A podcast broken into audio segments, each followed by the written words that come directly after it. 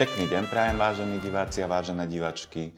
Vítam vás pri ďalšom dieli Teplej vlny. Moje meno je Andrej Kuruc a rád by som medzi nami privítal známu sociologičku Silviu Porubenovú. Dobrý deň, dobrý deň.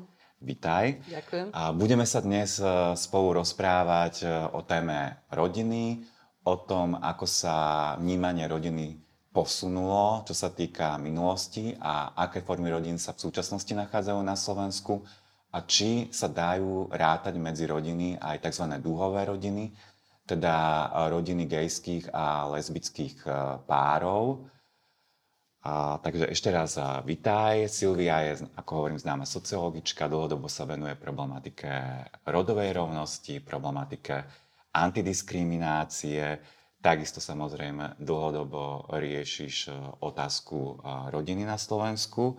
A donedávna si viedla ako riaditeľka Inštitút pre výskum práce a rodiny, ale stále tam ostávaš e, ako výskumná pracovníčka. A, tak ja by som sa opýtal hneď e, na úvod. E, výskumu rodiny sa už naozaj venuješ, venuješ 10 ročia. Ako sa posunulo vnímanie rodiny na Slovensku oproti minulosti? Mm-hmm. Eh, dobre, že si položil otázku, ako sa posunulo vnímanie. Pretože jedna vec je ten každodenný rodinný život, alebo nielen každodenný, aj ten perspektívny rodinný život, naše očakávania, ambície rodinné, realita toho, čo žijeme. A druhá vec je to spomínané vnímanie rodín. A myslím si, že to vnímanie rodín, keď začneme tým vnímaním a nie tou realitou, je relatívne konzistentné, ale aj také odolávajúce istým zmenám. Ak by sme mm, sa bežného občana, občianky spýtali, čo pre ňo predstavuje rodina, aké sú funkcie, zmysel rodiny, tak asi by nám odpovedal, dovolím si povedať, temer identicky, tak ako by odpovedal pred 40 rokmi, pred 50 rokmi. Napokon dokazuje to aj to, že v tom spomínanom európskom dotazníku hodnot, určite to poznajú mm-hmm. ľudia, ktorí sa robí už 10 ročia, aj pred rokom 89 vychádzalo aj v, našich, e, v našom sociokultúrnom priestore, že pre 80% ľudí, alebo dokonca 80 až 85%, 88% niektoré roky, e, je rodina tou najvyššou hodnotou života. Dokonca vyťazila aj pred zdravím, častokrát sa striedali v tom rebríčku pred zdravím, ale myslím si, že je dobre porovnať tieto dve hodnoty aj v tomto prípade. Podobne ako v prípade zdravia. Ľudia tvrdia, že zdravie je pre nich veľká hodnota, ale sami dobrovoľne si ho humplujú, nie sú zodpovední voči svojmu zdraviu. A potom nie je to aj s rodinou. Hej? Takže je to pre nás najvyššia hodnota, ale napriek tomu je rodina nielen bezpečným útočiskom, nielen našou ambíciou, nielen najintimnejším, najdôvernejším priestorom, ale častokrát aj priestorom, kde sa deje obrovské násilie, kde sa prejavujú dôsledky všetkých závislostí od alkoholizmu až po gamblerstvo, mm, kde ľudia trpia a kde častokrát hľadajú aj odtiaľ únik. Tým chcem len povedať, že jedna vec je, čo deklarujeme ako mm-hmm. hodnotu a druhá vec je, akým spôsobom sa chováme k sebe navzájom a čo reálne žijeme. Čiže dá sa povedať, že každý človek má ako keby potrebu tejto najvyššej hodnoty, mať okolo seba rodinu, blízkych ľudí, a nejaké to bezpečné útočisko. Určite je to tak. E, je zaujímavé, časokrát sa operuje mm, názormi alebo otázkami zo sčítania ľudu, čiže vlastne mhm. štatistickými informáciami. Štatistika vlastne nepozná pojem rodina. Z toho vidno, že tá rodina je naozaj hodnotovou záležitosťou. Štatistika pozná pojem domácnosť. Rozlišuje rodinné domácnosti, nerodinné domácnosti, cenzové domácnosti ale rodina ako taká je skôr ten symbolický, naozaj ten symbolický a hodnotový pojem. A ešte pred rokom 89 sa pamätám na nášho mm, pedagoga, ktorý vždy tvrdil, že dokonca aj mm, dobrovoľná snaha alebo zrieknutie sa rodiny je len istou cestou k nejakej inej forme rodiny. Takže mm, rodina je naozaj veľkou, veľkou hodnotou pre nás všetkých a aj nejaký spôsob rezignácie na tú naj, najrozšírenejšiu, tradičnú, typickú všeobecnú formu rodiny, je len možno takou skrytou túžbou naplniť tie vlastné predstavy o rodine. A ak by som mala povedať, že čo je tým typickým pre rodinu, a teraz nehovorím uh-huh. o domácnosti, tak asi by to bolo práve ten pocit blízkosti, uh-huh. pocit blízkosti, pocit bezpečia a v našich historických podmienkach už um, aj, trúfne si použiť to slovo láska, hej? Uh-huh. Láska, emócia pretože našťastie už nežijeme v ránom kapitalizme ani v iných formách e, takéhoto zriadenia, kedy v podstate radina bola predovšetkým tou výrobnou a spotrebnou jednotkou a aké emócie nehrali v tomto úlohu. A keď hovoríme o všetkých typoch rodín a tej rozmanitosti rodín, k tomu sa ešte dostaneme, tak pre mnohých výskumníkov, akademikov je tým rodinotvorným prvkom dieťa. Mhm. Ale nielen dieťa v zmysle toho, že máme ambíciu, túžbu, smerujeme k, e, k počatiu, k výchove dieťaťa, vychovávame dieťa, možno aj to smerovanie k dieťaťu a samozrejme rodinami sú aj tie rodiny, kde už deti vyleteli z hniezda, to znamená tie, ktoré deti už mali. Uh, ale osobne si až tak veľmi teda nie som stotožnená. Nemyslím si, že bezdetné manželstvo alebo bezdetná forma spolužitia nie je rodinou. Naopak, mm-hmm. myslím si, že je. Ale je to jeden z tých prvkov, možno práve z toho um, celospoločenského hľadiska, celospoločenského akcentu, ktorý, ktorý rozlišuje také necharakterizovateľné spolužitie ľudí a tú hodnotu rodiny. Mm-hmm. Mnohí konzervatívni politici a političky mm, stále vo verejnom priestore ako keby prinášajú ten ideál tzv. tradičnej rodiny, čiže mama, otec, e, deti. Aká je tá realita? Aké máme formy rodín v súčasnosti v realite? Naozaj všetky tieto rodiny spadajú do toho rámca, alebo mm ako je to v realite? No, hneď prvá vec, ako ktorá sa zmenila, alebo ktorú treba spomenúť, sa veľmi výrazne zmenila už od začiatku 90. rokov až do sial, je mm, práve tá predstava o tom, alebo o tom, o rozšírenosti a aj realita rozšírenosti toho jedného najvšeobecnejšieho typického modelu, to je práve ten, ktorý si spomínal, teda manželská rodina s dvoma deťmi. Vieme, že pred rokom 89 e, prakticky nebolo možno iným spôsobom aj z tých výrobno potrebných dôvodov realizovať rodičovstvo. Naozaj, ak ste chceli získať bývanie, bolo potrebné uzavrieť manželstvo a väčšina ľudí to tak činila. E, ľudia sa boli veľmi mladí. Mm, veľakrát sme už spomínali, že Slovensko aj v rámci Československa bolo krajinou, ktorá bola e, v Európe na špici, pokiaľ ide o vek, vek manželov Eh, nevesty sa vydávali ako 21-ročné v priemere, muži 24-roční a takým špecifikom bolo to, že 50% žien sa vydávalo tehotných, čo, neraz, čo netvrdím, že je dôkaz také nezodpovednosti. Trošku to spochybňuje tú eh, tradicionalitu alebo naozaj tú, tú precítenosť a vnútornosť tej tradicionality. Skôr to odráža podľa mňa to, že tých modelov nebolo veľa. Mm-hmm. Ľudia vedeli, že hm, treba skončiť taký typ vzdelávania, či už strednú alebo vysokú školu a niekedy aj v rámci toho vzdelávania proste s dlhodobým partnerom, partnerkou vlastne sa rozhodli, že nechajú veciam voľný priebeh, zrealizovali manželstvo. Mm, približne do 30 rokov veku mali, ak to tak môžem zjednodušene povedať, odrodené. To znamená, že už boli rodičmi mm, minimálne dvoch detí, alebo najčastejšie dvoch detí.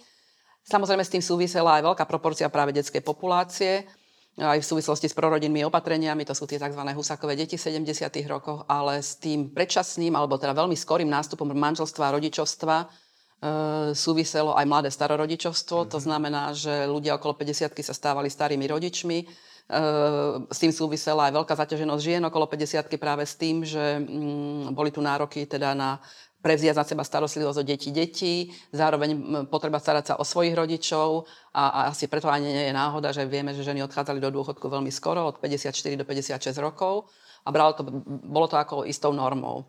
Čo sa teda zmenilo? Zmenilo sa to, že ten jeden unifikovaný všeobecný model, nazvíme ho tradičnej rodiny, alebo skôr tej najrozšírenejšej rodiny, už dneska nie je jediný možný, jediný očakávateľný a možno aj jediný, ktorý, po ktorom by ľudia práhli. Žiadnym spôsobom to podľa mňa nenarušuje alebo neohrozuje krízu rodiny tradičnej, mhm. krízu manželskej rodiny.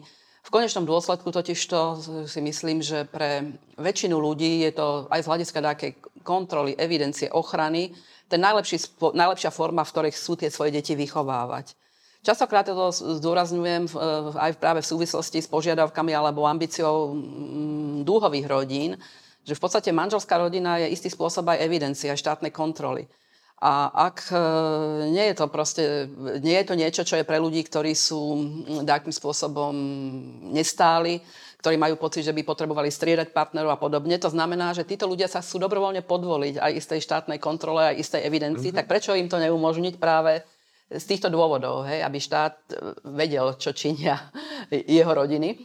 Uh, napriek tomu si myslím, že, alebo je zjavné aj to, že už dneska sa nám asi 45% detí rodí mimo manželstva, ale opäť to neznamená žiadne spochybnenie podľa mňa ani takých tradičných hodnôt, pretože predpokladáme, alebo dá sa to dať dosledovať, že do, väčšina tých ľudí do veku, čo ja viem, 5-6 rokov dieťaťa, než pôjde do školy, to manželstvo uzavrú. Ale ne, nevyhnutne teda nie je ani z tých materiálnych dôvodov manželstvo podmienkou toho, aby si realizoval rodičovstvo. Mm-hmm. Uh, čo sme nepovedali ešte? Aké sú tie rodiny? Takže e, ak by som to mala zhrnúť jednou, dvoma vetami, dostali sme sa od toho unitárneho modelu e, k väčšej, väčšej pluralite. A myslím si, že to je otázka do budúcna, respektíve veľmi predpokladateľná budúcnosť, že tých fóriem, typov, charakteristik rodín bude pribúdať. Tie rodiny budú čoraz rozmanitejšie a možno aj čoraz častejšie sledovateľné práve v tej svojej rozmanitosti. To sa netýka vyslovene len ľudí neheterosexuálnych dvojíc, akýchkoľvek kombinácií dúhových rodín, budú možno časté aj iné typy rodín, ktoré nazýva práve štatistika nerodinnými, nerodinnými domácnosťami, mm-hmm. rozličnými, nechcem povedať, že by malo ísť o také komunitné bývanie a komunitné žitie a po, rodinné a podobne. Ale ťažko dnes predpokladať, aká veľká bude tá rozmanitosť a myslím si, že aj veľmi ťažko je zvrátiť túto rozmanitosť. Čiže mm, dneska, keď sú obavy z toho, a teraz hovorím v súvislosti s obavami z registrovaných partnerstiev alebo manželstiev, neheterosexuálnych dvojíc. E, väčšina ľudí sa bojí úplne iracionálne toho, že ľudia, ktorí nie sú heterosexuálni, pôjdu útokom na nejaké štátne inštitúcie a budú žiadať adoptovanie alebo pestúnskú starostlivosť pre tzv. štátne deti, čo je hrozne škaredý pojem, ale vieme, čo asi vystihuje v tomto kontexte toho, o čom hovoríme. Pritom realita je taká, že deti, deti LBGTI ľudí proste tu žijú a nie je ich málo asi možno treba častejšie a mediálne spomínať, že odhadom, a myslím si, že to je, to je len slabý odhad, je to 10 tisíc detí. A teda na Slovensku si dovolím odhad, typovať, že sú to prevažne deti, ktoré sú biologickými deťmi, aspoň jedného z týchto rodičov. Takže e, jedna vec je taká, taká skúsenosť, ktorú mám, môžeme mať z výskumov a z metavýskumov, že dnes v Európe, dajme tomu, 80% LBGT ľudí, ak hovorí o svojom rodičovstve, hovorí o nejakých formách náhradného rodičovstva alebo a podobne. Ale v realite si myslím, je to napokon presne naopak. 80% ľudí aj v Európe, v západných krajinách Európe, v LBGTI rodinách má svoje vlastné biologické mm. deti. Mm, takže áno, spomínala si dúhové rodiny, naozaj uh, je ich pomerne veľa aj na Slovensku, aj prieskum iniciatívy Inakosť odhalil napríklad, že tí, ktorí sa do ňoho zapojili, a asi v 50% žili v partnerstvách a zároveň v 50% žili už dokonca aj v spoločnej domácnosti. Mm. Že podľa tých sociologických kritérií, podľa teba, tvoria takéto dúhové rodiny alebo rodiny gejských a lesbických párov naozaj rodinu? Akože tú rodinu? Áno. To, že tvoria domácnosť, sme povedali, že je ano. nespochybniteľné. To sa napokon ukáže. Na budúci rok nás čaká mm, v tom desaťročnom cykle ščítanie mm, domov ľudí a obyvateľstva. Opäť prinesie určite zaujímavé výsledky a treba byť presne aj veľmi presný v tom, ako odpovedáme, pretože to je tá prvá dátová základňa pre ďalšie typy výskumov. Určite áno, keď sú splnené tie podmienky, o ktorých sme hovorili. Je tam spomenutá blízkosť, zdieľanie domácnosti, be- bezpečnosť, láska, cit a napokon ten najkrajší a možno najsymbolickejší rodinotvorný prvok dieťa, takže mm-hmm. o tom nie je pochyb. Mm, ak je prekážkou pre niekoho, myslím si, že dneska už nikto nepre, u heterosexuálnych rodín by nikto nespochybnil to, že ľudia, bez, ktorí neuzavreli, dajme tomu dosiaľ manželstvo, alebo ani neplánujú uzavrieť manželstvo, žijú spolu, alebo dokonca aj vychovajú spolu deti, nie sú rodinou. Takže myslím si, že to nie je dôvod e, spochybňovať ani u LBGTI ľudí. A možno, mm, keď hovoríme o tých dúhových rodinách, mne sa páči aj to označenie práve preto, že mm, častokrát ubližuje tejto agende a vlastne vnímaniu verejnosti práve to slovo hetero, homo a, uh-huh. a, a hlavne teda ani nie, to, ani nie ten prívlastok, ale, ale to podstatné meno sex. Hej? Hej. Pretože aj tak, či onak je celá tá agenda proste uh, a záujem o ňu presexualizovaný. Jasne. Pri heterosexuálnych alebo proste pri tradičných rodinách nikto neskúma alebo nepriorizuje sexuálnu stránku manželstva. Vieme, že je to jedna z funkcií, dôvodov a možno aj zmysl, zmyslom, zmyslom existencie rodinej, ale nie je to priorita. Čiže nie je dôvod, akým spôsobom takýmto neustále proste akcentovať, zdôrazňovať, ako vplýva, nevplýva práve realizácia erotického sexuálneho života partnerov, partneriek na vývoj dieťaťa a podobne, pretože v tých tradičných rodinách to si nikto takúto otázku nekladie a nemáme dôvod si nemyslieť, že sa tam dejú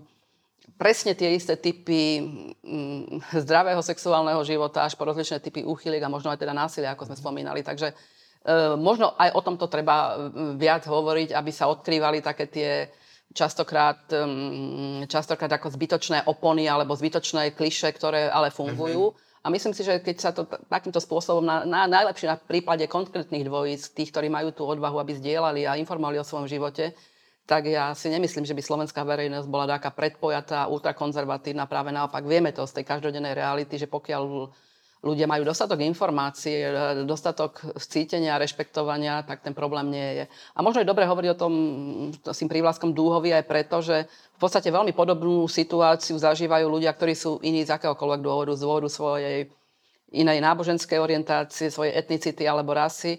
Dokonca sa pamätám, že pred pár rokmi, neviem, či to ešte existovalo, také združenie rodín, ktorý, rodín Afričanov a alebo ľudí z Afriky, ktorí uzavreli manželstvo na Slovensku a myslím, že ten spolok sa volal Zebra. Tiež ako krásne takým spôsobom chcel manifestovať tú farebnú, farebnú rôznorodosť tých rodín a aj o tomto je potrebné hovoriť. Jasné. Ale prečo si myslíš, že stále v tom verejnom priestore zo strany niektorých ľudí zaznieva, že ako keby tieto duhové rodiny ohrozujú tradičnú rodinu, že si jednoducho nezaslúžia to manželstvo, napriek tomu, že na druhej strane konzervatívci tvrdia, že manželstvo prináša viac stability do tých rodín, čím si vlastne odporujú. Naozaj podľa teba nejakým spôsobom ohrozujú tú tradičnú rodinu? Máme, majú sa tí ľudia prečo triasť, alebo báť, alebo... No, e, zase asi treba začínať doslova od Adama. My e, máme za sebou roky týchto diskuzí.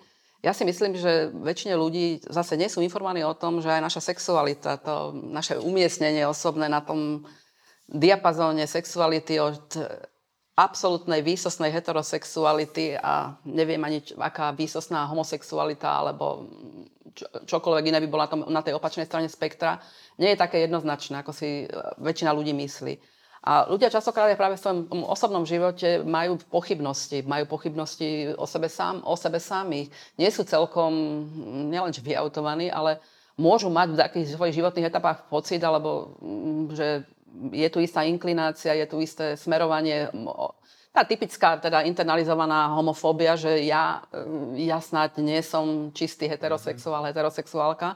A to spôsobuje ten strach, strach z akého odhalenia alebo z akého seba poznania. Čiže ak by sa hovorilo celkom otvorene aj o tom, že mm, to spektrum je veľmi široké a bohaté, bohaté, tak nie je dôvod sa obávať toho. Opäť to vidíme v každodennom živote. Ak so svojou manželkou, manželom žijete, máte spolu dve deti a vedľa vás býva lesbický alebo gejský pár s deťmi, nehrozí vám vzájomne nič. Hrozí vám jedne to v úvodzovkách, že, bude, že sa spriateľíte a, a, a pochopíte navzájom, ale neviem si predstaviť, akým reálnym spôsobom by takéto spolužitie mohlo ohroziť tradicionalitu um, a aj tie najkonzervatívnejšie hodnoty dákej, e, dákej rodiny. Napokon opäť vieme, že ak um, ono to nie je častokrát dnes um, ani také hrozné, ani, ani s tým spomínaným vyautovaním, Vieme častokrát, že tie najväčšie obavy ľudí, ktorí podstúpia coming out a obávajú sa práve tých mm, svojich ultrakonzervatívnych príbuzných sú častokrát vôbec není na mieste. Že práve tie babičky, ktoré sú naozaj bytostné celoživotné katoličky, veľmi dobre vedia prijať veľmi dobre vedia prijať orientáciu svojho vnúka, vnúčky a podobne, jeho partnera, partnerku Čiže mm, netreba sa báť a netreba sa asi zm- nechať zmiasť tými kliše a tými nastaveniami, ktoré vopred hovoria, tak toto bude jednoznačne tak, toto musí byť tak, ľudia to budú vnímať tak a onak. Mm-hmm. Vieme, že tých príjemných prekvapení je veľa, len treba byť konfrontovaný s tou naozaj žitou realitou a nie s tými oficiálnymi, oficiálnymi, deklarovanými, manifestovanými hodnotami, ako sa hovoria o tom. No pri tom, čo si hovorila, mi naskočila taká otázka, že Prečo si myslíš, že tak málo politikov a političiek je vyautovaných? Sú samozrejme nejaké klabety alebo správy alebo niečo, že aj medzi nimi sa nachádzajú LGBT ľudia. Prečo si myslíš, že nemáme takmer minimum je ich, hej? a pritom by mohli veľmi pomôcť komunite, hej? keby boli otvorení?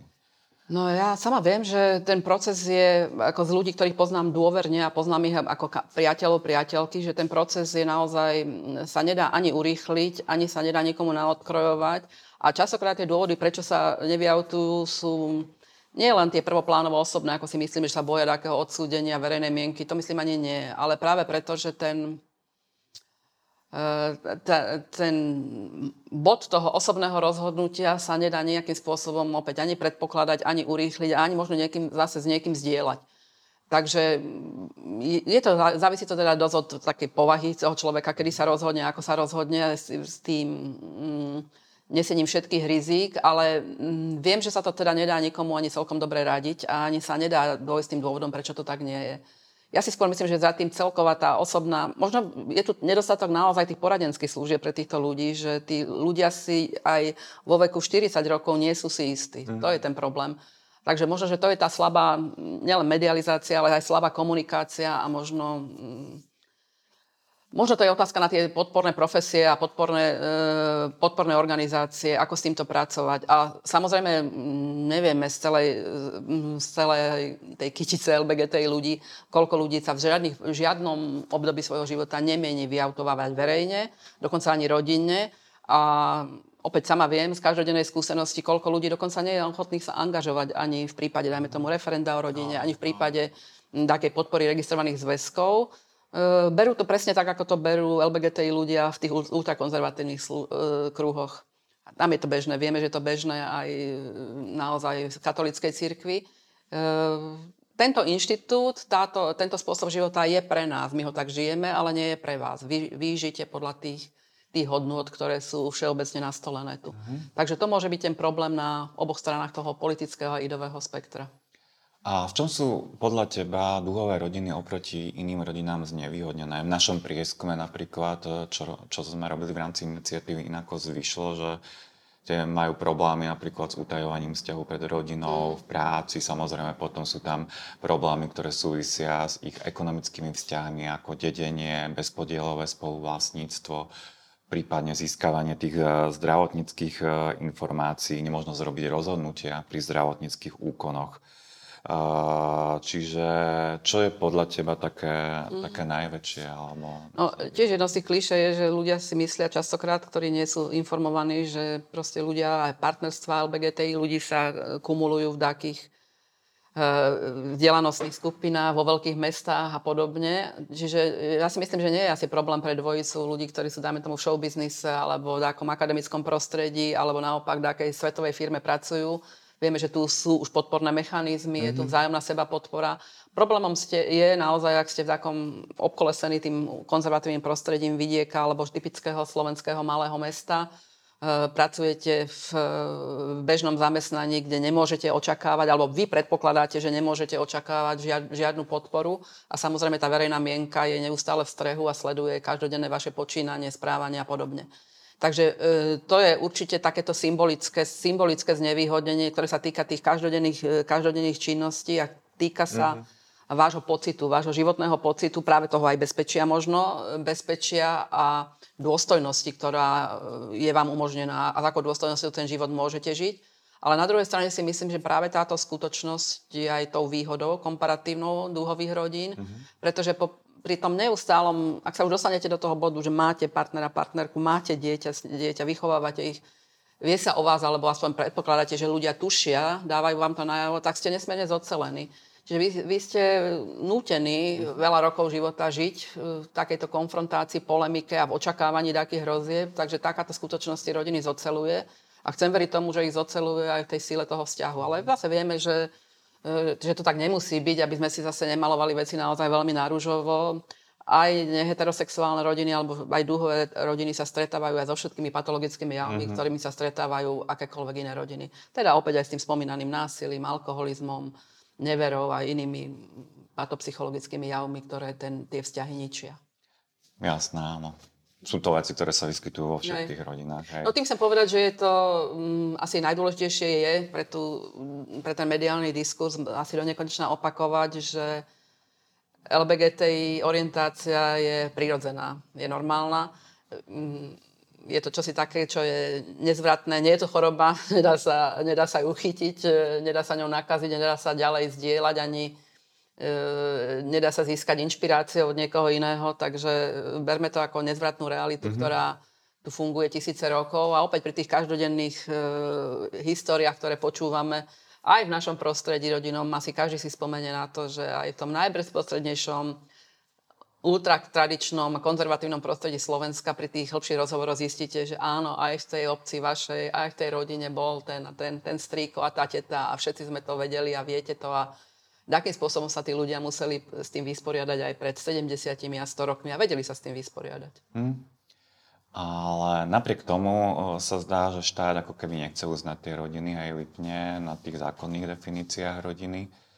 A napriek tomu sa vyskytujú také javy ako pred 5 rokmi. A tu sme mali referendum o tzv. rodine, ktoré viac menej chcelo zakazovať veci, ktoré tu ani neexistovali, respektíve už existovali, hej. Napríklad chceli teda uvieť v ústave, že manželstvo je výhradne manželstvo muža a ženy, čo už v tom čase mm. bolo. Chceli zakázať adopcie pármi rovnakého pohľavia. Do toho sa nejakým spôsobom vsunul zákaz sexuálnej výchovy. Ďalšia vlastne tá otázka bola, ktorú ale vyradil ústavný súd za ako protiústavnú, že chceli zakázať dokonca aj registrované partnerstva, akékoľvek formy, právne formy e, spolužitia e, e, takto orientovaných ľudí ty si bola vlastne tiež pri tom referende, aj si obhajovala vlastne takéto, takéto rodiny a prežila si vlastne aj tú noc, keď boli vyhlasované výsledky v televízii. Ako si to celé vnímala alebo prežívala? Keď sme sa rozprávali o tom, tak až, až teraz som si uvedomila, že je to iba 5 rokov. Akým spôsobom som to pravdu povediať vytesnila, zdá sa mi to nesmierne ďaleko. Zdá sa mi to nesmierne ďaleko, pretože áno, odtedy prebehli jedny parlamentné voľby, druhé prebehli prezidentské voľby a tento diskurs sa takým spôsobom vracia, opakuje a podobne.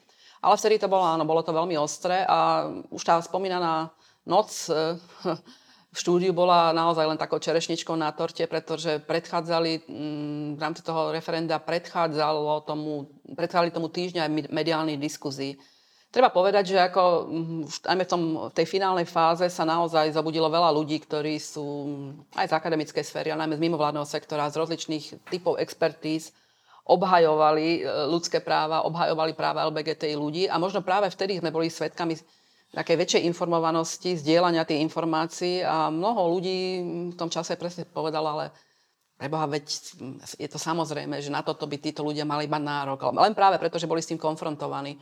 Na druhej strane musím povedať, že som si uvedomila, ale to až po odoznení toho referenda, že veľa tých autorí, o ktorých vieme, že sú naozaj bytosne liberálni, aký majú reálne svoj osobný názor e, a z tej pozície naozaj ľudí, ktorí celý život e, odborne obhajujú, obhajujú isté práva, ale aj napokon isté skutočnosti sa mohli ozvať, mohli e, mediálne dať šanc svoju tvár a svoj názor, to neurobili tých ľudí nebolo tak zase až tak veľa, ako by sme očakávali. A to je pre mňa aj také memento aj do budúcna, že nedá sa spoliehať na takú všeobecnú podporu. Ľudia sa neradi vyjadrujú k týmto veciam, ktoré vnímajú ako veci intimné, veci, ktoré sa týkajú kultúrnych vojen. Ale ten um, uzáver ako taký, ktorý by som bol pozitívny, bol ten, že v podstate potvrdil môj predpoklad, o ktorom vždy hovorím, že Slovensko naozaj nie je krajina, ktorá je ultrakonzervatívna alebo prevažne ultrakonzervatívna. Stále tvrdím teda, že tých ľudí, ktorých môžeme naozaj takto zaradiť, je tak asi petina. Čiže asi tých cca presne tých 20% z tých ľudí nad 18 rokov, ktorí majú aj volebné právo a môžu ísť e, hlasovať za čokoľvek.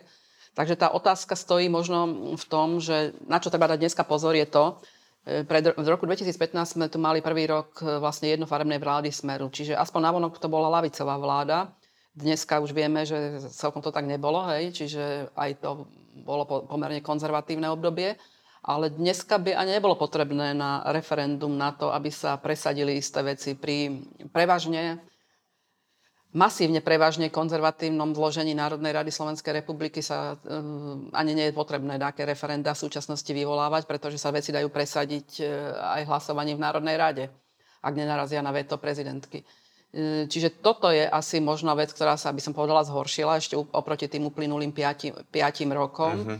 A úplne to najväčšie memento je to, a s tým išlo napokon dovolie práve Olano, aby sa znížilo kvórum pre akékoľvek referenda. My sme asi, to referendum naozaj pre tých, ktorí si to nepamätajú, už trvalo mno, celé dlhé týždne, tie diskusie trvalo, nestalo to málo korún, stálo myslím celé referendum 6 miliónov eur pri tej 20-percentnej účasti. Takže prichádza dneska s námetmi, aby mm, bolo znížené kvórum pre referenda, aby to nebolo 50%, ale dokonca 20%, alebo dokonca, aby neexistovalo kvórum pre referenda. To znamená, že aj 10% populácie si môže presadiť akýkoľvek e, svoj e, čiastkový alebo veľmi účelový utilitárny názor a svoju ideológiu. Tak to si myslím, že je to hlavné nebezpečie. Takže dneska, ak by asi niekto išiel, mm, a znova bych chcel takým spôsobom toto resuscitovať, všetky tieto názory a tieto témy, tak asi na to nepôjde otáz- rovnakým, rovnakou formou, rovnakého referenda a rovnakým typom otázok. Ja si myslím, že tým neúspechom toho referenda práve stálo to, že bolo tak negativistické, nástojčivé a že teda mm, celkom otvorene chcelo zakázať, prikázať, naodkrojovať, naordinovať. A na toto je už, myslím, populácia aj na Slovensku e, citlivá. Ľudia žijú, od toho unitárneho modelu sme prešli naozaj k tým pluralistickým formám života a netýka sa to len rodín. Takže touto cestou asi sa nedá celkom dobre ísť. Ale preto musíme byť obozretní, aj pokiaľ ide o našu legislatívu, aby e, ani náhodou niekoho nenapadlo koketovať s myšlienkou, že referenda akékoľvek v budúcnosti by mm. nemali kvórum. Čiže hej, takéto zmeny by si považovala za nebezpečné. Veľmi, hej, veľmi nebezpečné. Pre, čo sa týka hej. pre zásah do ľudských práv. To riziko samozrejme je aj, aj v súčasnom parlamente vzhľadom na, to, na také zastavenie, e, na, na takú zostavu, aká tam je. A dala by si nejakú výzvu poslancom a poslankyňam, že aby teda uvažovali, že sú to aj iné formy rodín a že keď sa snažia zakazovať ľuďom niektoré veci, že ubližujú naozaj konkrétnym ľuďom, jednotlivcom, rodinám, deťom? No to je to, čo som už spomínala niekoľkokrát a tiež sme o tom rozprávali mi častokrát v diskusii. Je úplne iné vidieť konkrétnu rodinu, počuť, možno aj v rámci nejakého poslaneckého prieskumu, byť konfrontovaný s tým, čo sa deje v niektorých konkrétnych farnostiach, školách, zamestnávateľských organizáciách, čo všetko si musia ľudia zažiť a naozaj vidieť ten každodenný reálne žitý život. Nie to, nie je takú tú vnímanú floskulu o tom, čo je dobré, čo je morálne a čo je zvrhlé. A myslím si, že možno bude práve teraz ten dobrý čas na to, že si uvedomiť, že tieto, ani dnes nemôžeme uveriť tomu, že sú tu e, tie tradičné rodiny a tie tradiční otcovia, mamy e, rodín, ktorí mm, aj naši politickí zákonodárci sú ľudia napokon, ktorí žijú veľmi zvláštnym spôsobom života. A treba si položiť tú otázku, že či je v úvodzovkách zvrhlé žiť s osobou rovnakého pohľavia a vo všetkej dôstojnosti a láske s ňou vychovávať deti, alebo či je zvrhlé mať e, nepočítanie detí a prakticky sa im nemôcť žiadnym spôsobom venovať a vydávať to ešte za nejakú tradičnú formu rodiny a starostlivosti. Mm. Takže myslím si, že možno, že z tohto hľadiska je ten správny čas, ale žiada si to naozaj aj od každého politika, političky, E, otvorenosť a neskrývať sa za tie vlajky tradicionality, konzervativizmu a ani vlajky tradičnej rodiny, pretože povedzme si otvorene, kto naozaj splňa tie prísne kritéria tej tradičnej rodiny, tradičných hodnot, e, tie manifestované. Asi veľmi málo ľudí. Mm-hmm. Čiže Dobre by bolo, aby napríklad dúhové rodiny napochodovali do parlamentu počas dňa otvorených dverí a trošku sa predstavili aj poslancom. Určite. Napríklad aj toto. Určite aj s deťmi dá... najlepšie. Určite sa dajú vytipovať aj tí ľudia, ktorí sú otvorení a ktorí sú ľudskí a ktorí sú vnímaví a mm. majú dôvod vnímať, takže to je tiež jedna z možností. Druhá možnosť je aj tá, teda tento rok samozrejme nebol Pride e, pre koronu, ale Eh, je výborné, ak ten Pride ostáva naozaj na úrovni aj takého odborného fóra a zachováva si tiež dôstojnosť, ak sa nevníma ako taká subkultúrna zábava. A v tom prípade naozaj je platformou na to, aby sa aj takéto názory a takéto rodiny predstavovali. A je vynikajúce tentokrát online, že naozaj aj relevantní ľudia, predsedkynia politických strán, ministerka, mm, verejná ochrankyňa práv opakovane teda podporili túto myšlienku, mm-hmm. podporili práva dúhových rodín. A super, a som rád, že aj ty vlastne stále podporuješ tieto práva a dúhové rodiny a je touto návštevou teplej vlny to jasne deklaruješ. Ešte som sa chcel vrátiť k jednej téme, mm. ktorej sa venuje vlastne aj Inštitút e, pre výskum práce a rodiny. A venuje sa dlhodobo verejným politikám zameraným na rodovú rovnosť mm. a na rovnosť e, mužov a žien. V poslednom čase ale tiež vychádzajú z tých konzervatívnejších kruhov, ale aj v súčasnosti zo strany ministerstva práce také nejaké informácie o nejakej rodovej ideológii a úzkej skupine ľudí, ktorá sa tu snaží dať nejaké pojmy ako rod, rodová identita, mm. ktoré sú neprirodzené a nebodaj nebezpečné hej, pre našu spoločnosť a pre Slovensko. Ako celý tento diskurs vnímáš? No opäť on je teda kontinuálny, samozrejme Slovensko v tom nie je osamotené, vidíme, že s takým istým oneskorením sa u nás deje to, čo sa dialo v Polsku a v Maďarsku, že je to aj celosvetový proces, čiže e, netreba podceňovať druhú stranu v jej síle a prieraznosti a tie kroky sú samozrejme kontinuálne a naplánované. Ale e, po tých rokoch, ako tých diskuzí, mám jedno také poznanie, ktoré budem rešpektovať a budem sa ním riadiť Eh, ja neviem o žiadnej rodovej ideológii. Ak niekto vymyslel tento pojem, tak eh, neho obhajuje a polemizuje s ním ten, kto ho vymyslel, pretože je to prázdny pojem. To, čo existuje, je naozaj rodová rovnosť a je to nič iné, len verejnopolitická agenda, ktorá, ktorej cieľom je rovnosť mužov, žien, nielen pred zákonom, ale opäť o rovnosť v každodennom živote vo všetkých zdieľaných, zdieľaných oblastiach života. Čiže ak tu niekto prichádza s takým pojmom, mm, ktorý si vymyslel a vymyslel si ho účelovo preto, aby takým spôsobom podkopal tieto verejné politiky, tak si myslím, že už aj to, že časokrát sme išli do tých diskuzí a ako druhá strana alebo ten oponent sme mm-hmm. sa mhm. snažili obhajovať, vlastne legitimizuje mm-hmm. už mhm. samotný tento vymyslený pojem a vymyslenú vymyslenú agendu. Takže e, myslím si, že niekedy nie je dobré ani hrať tú rolu tej druhej strany, mm-hmm. pretože e, sme si to nevybrali, nemáme záujem e, akým spôsobom obhajovať neobhajiteľné a nemáme ani dôvod a chuť polemizovať s niečím, čo podľa mňa nie je férové, korektné a už vôbec nie, e, už vôbec nie je odborné. Mm-hmm. A, ale často sa tieto debaty už e, potom týkajú aj konkrétnych ľudí. Konkrétne teraz mám na mysli transrodových ľudí. Hej.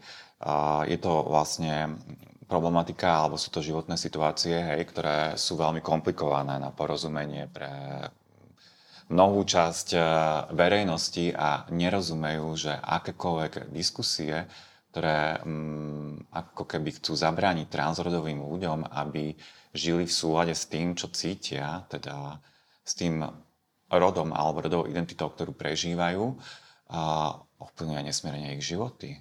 A teraz vlastne aj nejaké pokusy, ktoré prichádzajú z ministerstva zdravotníctva alebo tie zákony, ktoré boli prijaté v Maďarsku, naozaj zneistujú týchto ľudí. Mnohí majú samovražedné myšlienky. Ako je možné, že od, akože niekto si povie, že také niečo existuje a nepochopí, že sa to dotýka konkrétnych ľudí?